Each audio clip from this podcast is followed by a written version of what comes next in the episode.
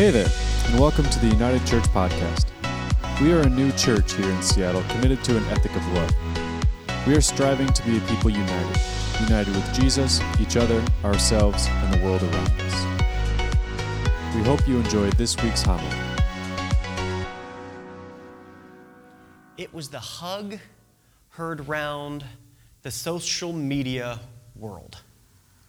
The hug heard round the social media world. Uh, Botham Jean was killed on September 6, 2018, sitting in his apartment eating ice cream. When a police officer walked into his apartment thinking that he was an intruder for her own in her own apartment according to her testimony and shot him dead in his own home sitting there eating ice cream. Botham Jean was a, an accountant at Price Cooper or Price Waterhouse Cooper. That was his day job. That's what he did, but he was also a deeply formed Christian. Someone who looked to Jesus for everything, was, was involved deeply within his church, and his family had also been deeply formed by the story of who this Jesus was.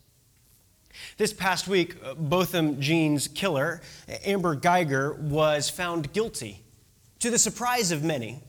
Uh, it's to the surprise of myself, even. When I finally saw that a police officer had been convicted of murder of someone else, I was surprised because that's not the story that we have in our culture and in our society today.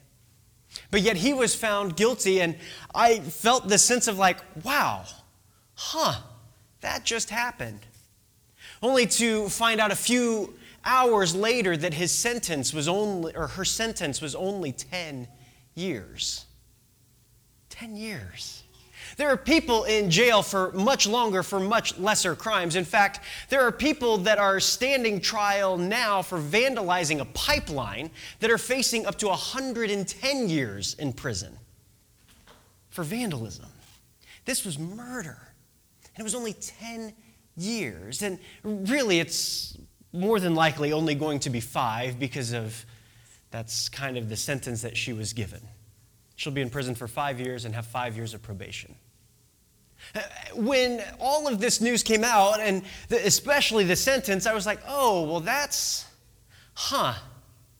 Well, that's not what the family wanted. The family wanted 26 years, one year for every life of Botham that, that Botham had spent on this planet, that had spent alive, loving and caring for people. They just wanted 26 years, one for every year of his life. And when it was 10 years, there was this great cry of injustice that began to swell on social media. This great cry of, this is just like it's always been we're not really seeing the justice that we as a people deserve. The cries out in the hallway, in the courtroom, or in the courthouse no justice, no peace. The chants beginning to echo more and more and more in the chambers of the courthouse. This has been a really fascinating story for me, a, a, fascinating episode in the life of our racial uh, divisions as a country, because this is what I am studying, what I am researching in my, my dissertation. And, and so I see these stories, these things begin to pop out more and more and more, and each time they have a vastly different flair to them. What really took me back was this scene in the courtroom.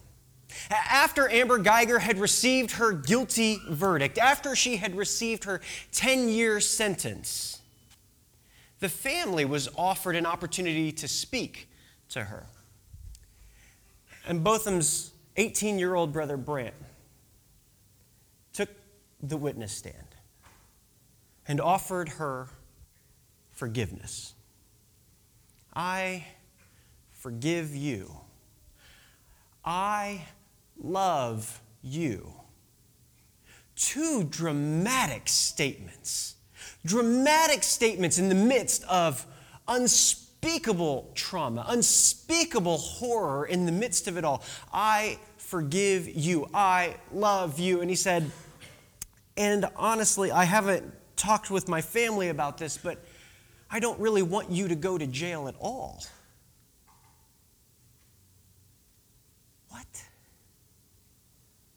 He then looked to the judge and he asked her, the, the judge, he asked her if he could get up and hug this woman. The judge sat silent for what felt like an eternity, but was only really a couple of seconds when he asked again, Can I please get up and go hug her? To which the judge acquiesced, and we had this unbelievable scene in the courtroom of Brant hugging his older brother's murderer. This unbelievable scene of forgiveness. And it wasn't short. It wasn't a short hug. It wasn't a bro hug, tap, tap, tap, we're good. It was a full on embrace that lasted for a good 45 seconds to a minute. He spoke to her in that moment as she also responded to him. This moment that continued to build, this tension that was in the room, and I found myself watching it with Tracy over my shoulder, just crying at the beauty of this scene of forgiveness, wiping the tears away, unbel- uh, like completely floored by what I was seeing. But then things changed because I started to listen to the response of people within the black community. I started to listen to like these calls for this was actually a very horrible scene. Because once again, once again, all we are seeing in the midst of this is no true justice, but an expectation that we will just forgive, forget, and wipe it under the scene without any change taking place.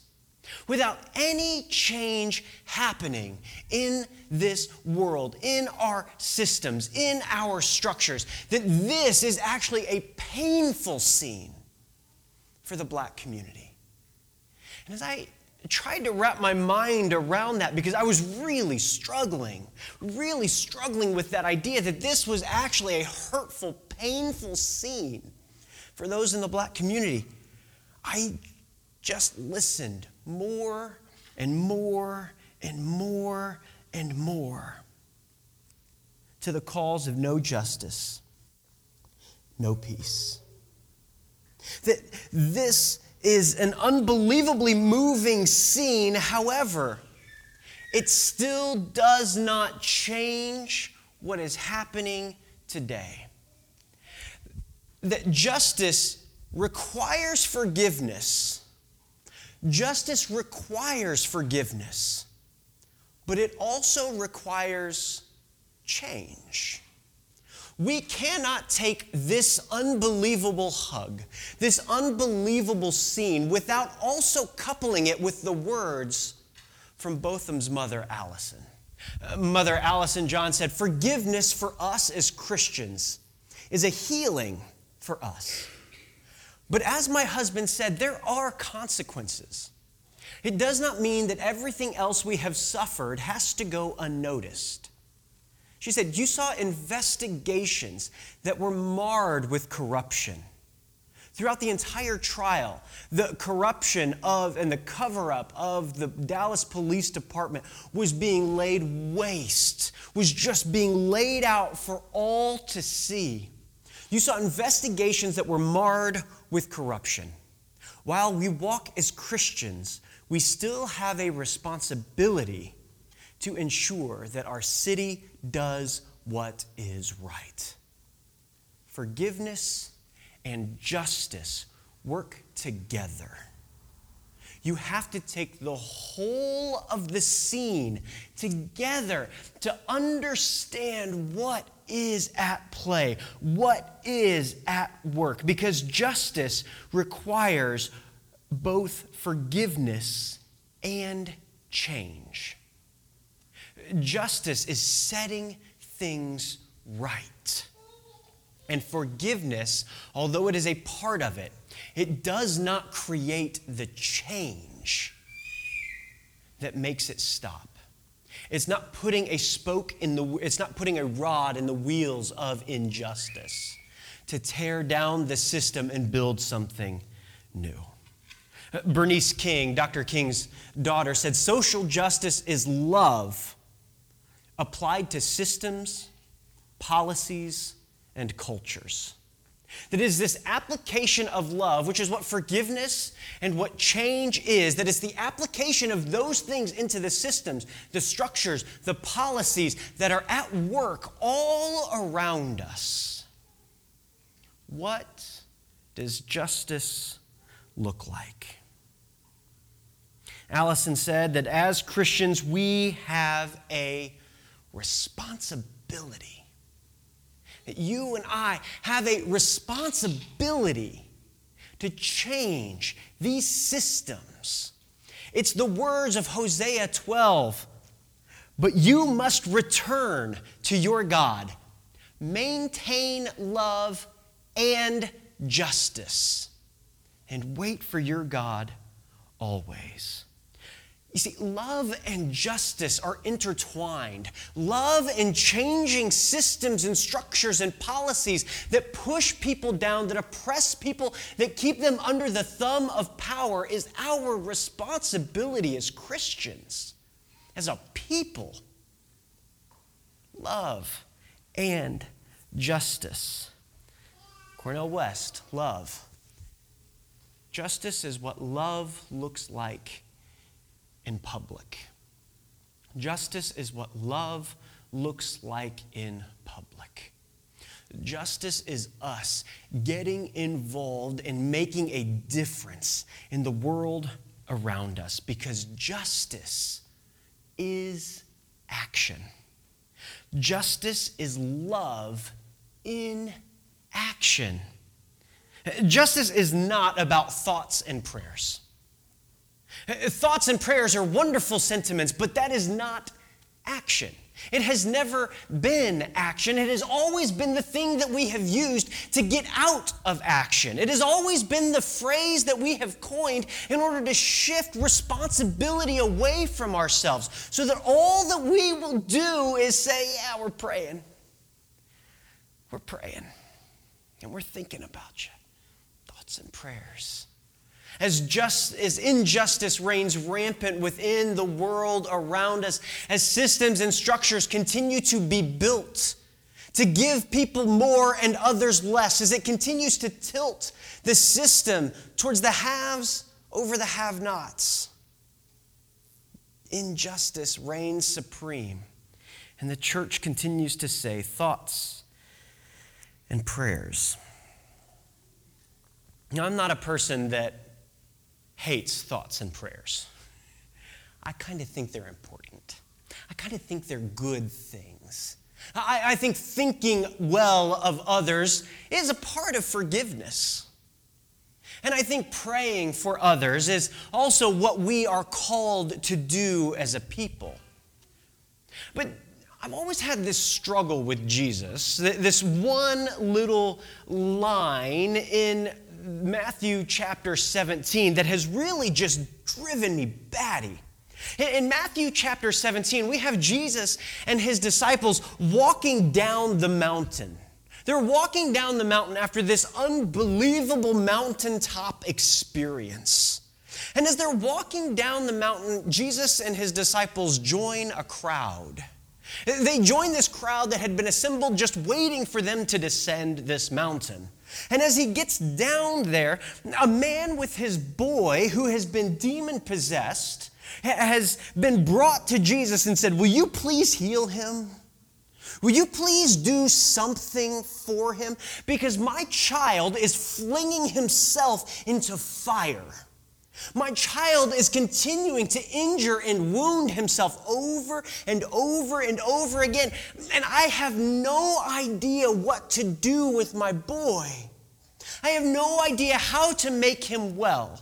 Uh, everything that I have tried to do to fix this problem, everything that I have tried to do to change his outlook and his experience has all failed. Jesus, what can I do? Will you please heal him?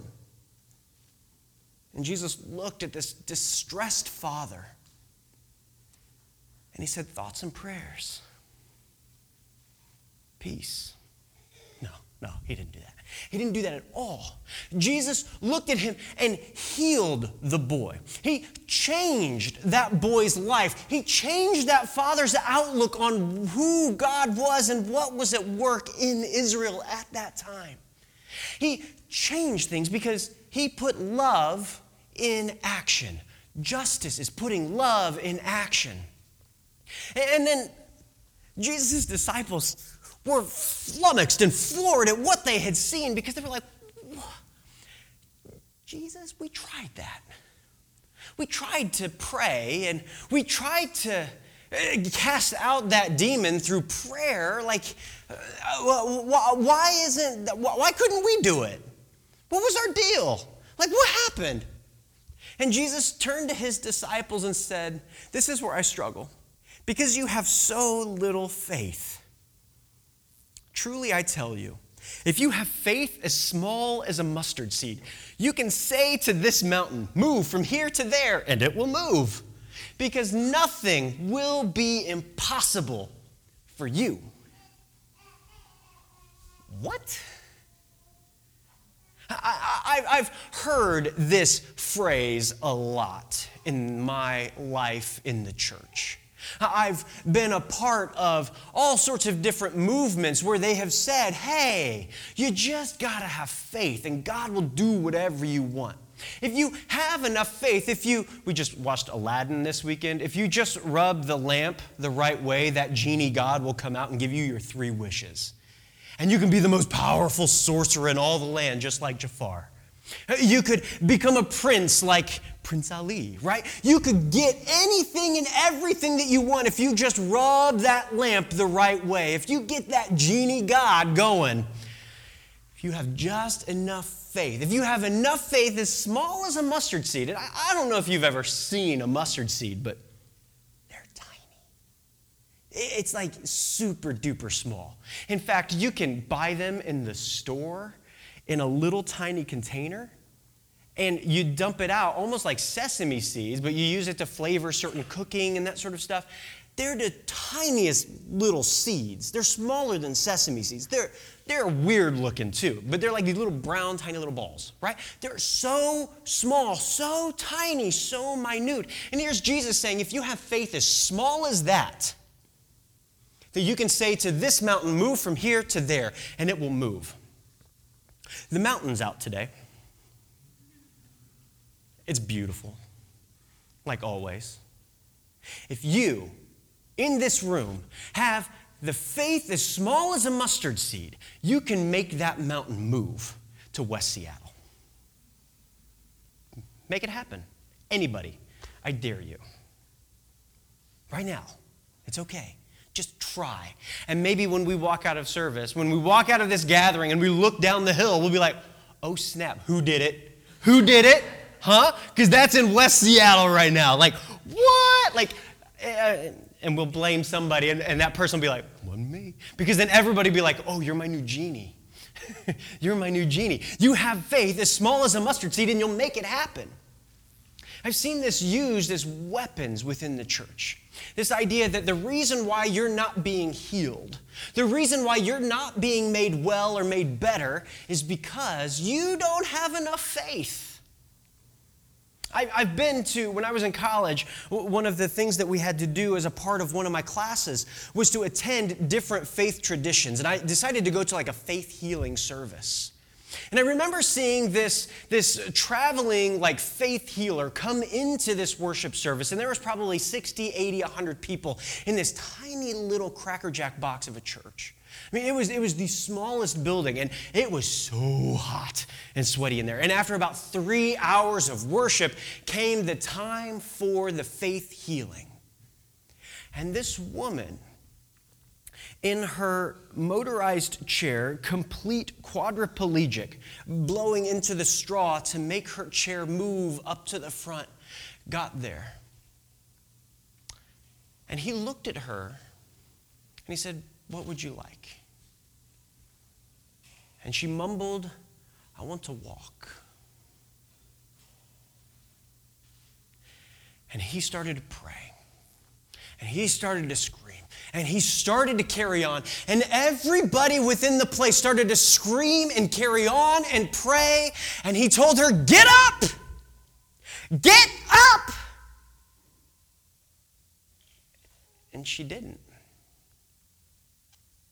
He tried it again, and he tried a different tact and a different move and a different moment to make it all happen. And he screamed out, Get up!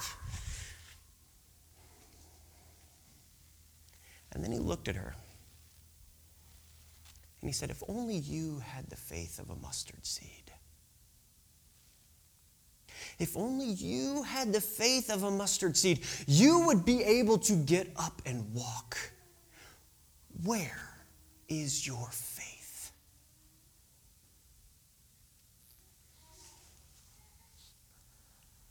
If I had been a little bit older, if I'd been a bit of a bigger man, I would have stormed him and I would have shouted him down because the amount of faith that it took that woman to get her chair from there to here, believing that God could heal her in that moment, was unbelievable.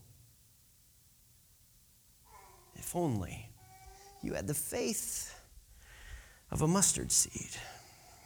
You just don't have enough faith. My Jesus struggle is I've always felt like this is hyperbole and that it has been weaponized within the church because we've never truly fully understood what was taking place here when Jesus talked about it. When Jesus said, If you have the faith of a mustard seed, you can make this mountain move from here to there. You can make Rainier move to West Seattle. You can make Rainier move right next to Baker if you wanted to. Like you could just move anything and do these massive, massive, massive, unbelievable miracles in all of the land and all of the world. But then I started to read some history.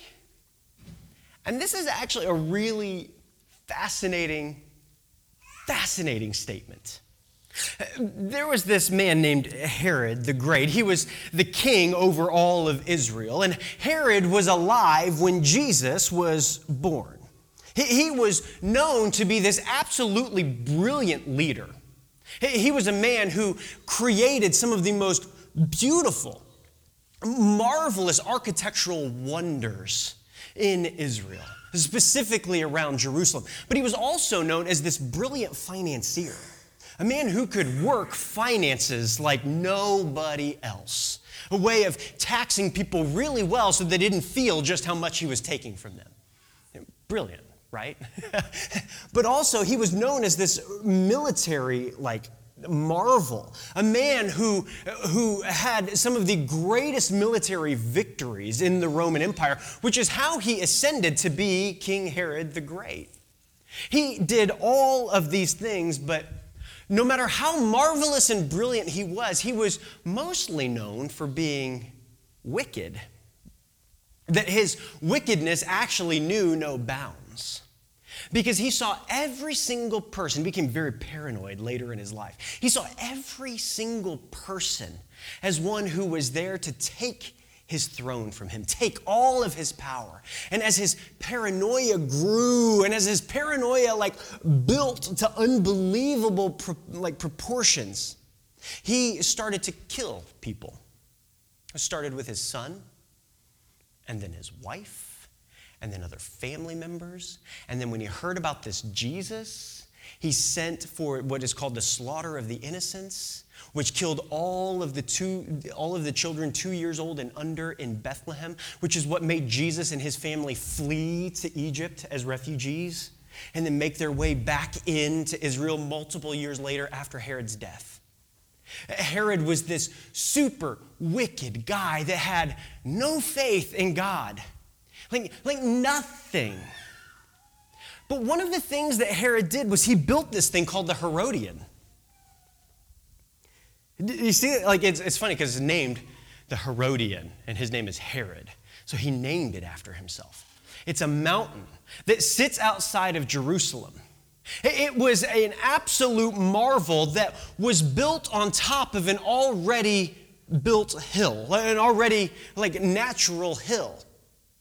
This is now 400 feet higher than it once was, naturally. Because what Herod did was he found thousands and thousands of people that were his slaves that took, a, took dirt from an adjacent mountain and packed it on top of this thing. Building a mountain, moving one mountain. He literally moved one mountain to another. This is right outside of Jerusalem. This is right outside of where Jesus was coming down the mountain talking to his disciples. To which he said to them, If you had the faith of a mustard seed, you could make one mountain move from there to here.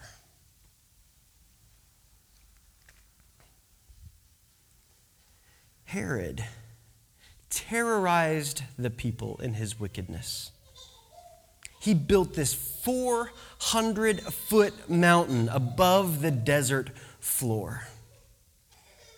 And sometimes, when we pray, God, move this mountain, He gives us a shovel. Sometimes when we pray, God, move this mountain, He gives us a shovel. Because justice is love in action. Thoughts and prayers go only so far. Most of the time, we have to maintain love and justice.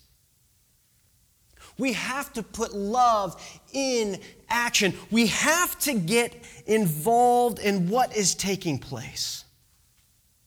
Dallas Willard said, Justice without love will always fall short of what needs to be done. It will never be as good as it should be. Justice without love will never do justice to justice, nor will love without justice ever do justice to love. Justice is love in action. As a church, we talk about being built upon by this ethic of love. That we love the people that are around us in this community. That we love without reservation, that we love without boundaries, that we love recklessly one another here in this space. But also that we are called to love recklessly the people that are around us in our neighborhoods and in our city and in our communities in our workplaces that we are to be a people of love. But we have to start looking at love a little bit differently. That love needs to be put into action. That we have to start tying together love and justice into one giant bow. Because justice is love in action. All morning long, we've been staring at that picture. Now, I, I, don't know if you recognize it or not, but we've been staring at that picture. It's a part of our series graphic. The minute Trevor created this graphic, like our, our series logo, I was like, what is that? I, I had no idea. And I, I stared at it and stared at it and stared at it. And I was like, I have no idea what that is. None. This morning, I was sitting at the table, finishing up the PowerPoint. I go, Oh, that's what that is. And Tracy was like, What? I was like, The, the, the graphic, I get it now. I know exactly what that is. And she's like, What is it? I was like, I don't know, I'll tell you. So she still didn't know. I was floored and floored. Does anybody know what this is, by the way? Yep. Tracy finally figured it out. Because she saw the next slide. this is what this is a picture of. back in May of 2018, I was I, I, got really lucky in that my flight schedule was awful heading to Knoxville, Tennessee. I flew in and out of Nashville, and on my way back, I decided to make a, you know, a normal out of the way trip to Birmingham and to Montgomery. Specifically, Montgomery, because that is where the National Lynching Museum uh, is at. This image is of the shadows of the pillars of all of the names of the men and women that have been lynched that we know of in American history. Uh, they're, they're by state and by county. It's one of the most surreal and unbelievable experiences of my life. You walk in and you see they're all at face level to where you can read the names. But then as you make your way through the rest of the, the, the, monument, the, the museum that is there, you start to go down and they start to go up. You are literally seeing a lynching take place. It is super powerful. As you see these blocks looking straight up at, full of names, of states and of counties and of people and the dates that they were lynched. Over 4,000 men and women and children were lynched in the United States from the turn of this, uh, the 20th century into the middle part of the century. 4,000. What I think is so important and beautiful about this monument, and what I think is so important and beautiful for us as we step into a question of what does justice look like. Lynching stopped because of Christians. An injustice ended because of Christians who said, That is enough. That is not right. And they fought as abolitionists, starting all the way back in the 1700s an abolitionist movement of Christians were working to end slavery. They rallied together and they worked together to end it, and it took them a hundred years. A hundred years before the Emancipation Proclamation, which didn't really free the slaves, just so you know. A hundred years. And then another hundred years of work after that before we even saw the civil rights legislation of the 60s. And the end of Jim Crow. But in the midst of all of that are nameless Christians throughout time working for 200 years because of love to maintain love and justice in the world around them. This is our earnest work. This is our work to be a people of justice. Because it is God who has called us to that work. Maintain love and justice. And wait for your God always. Maintain love and justice.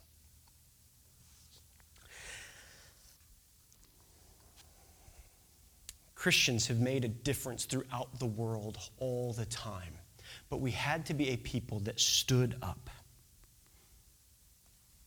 And it was Allison Jean who said, Forgiveness for us as Christians is a healing for us. But as my husband said, there are consequences. It does not mean that everything else we have suffered has to go unnoticed.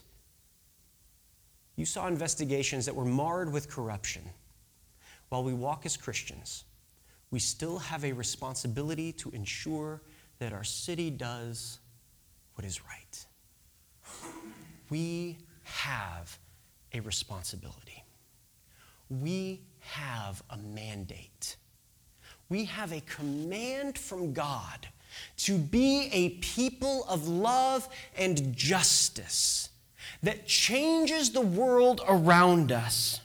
So, yes, pray. Pray. have faith. No matter how small it is, have faith that God will work and believe that God is a God of justice. And then grab a shovel and get to work because we have mountains to move.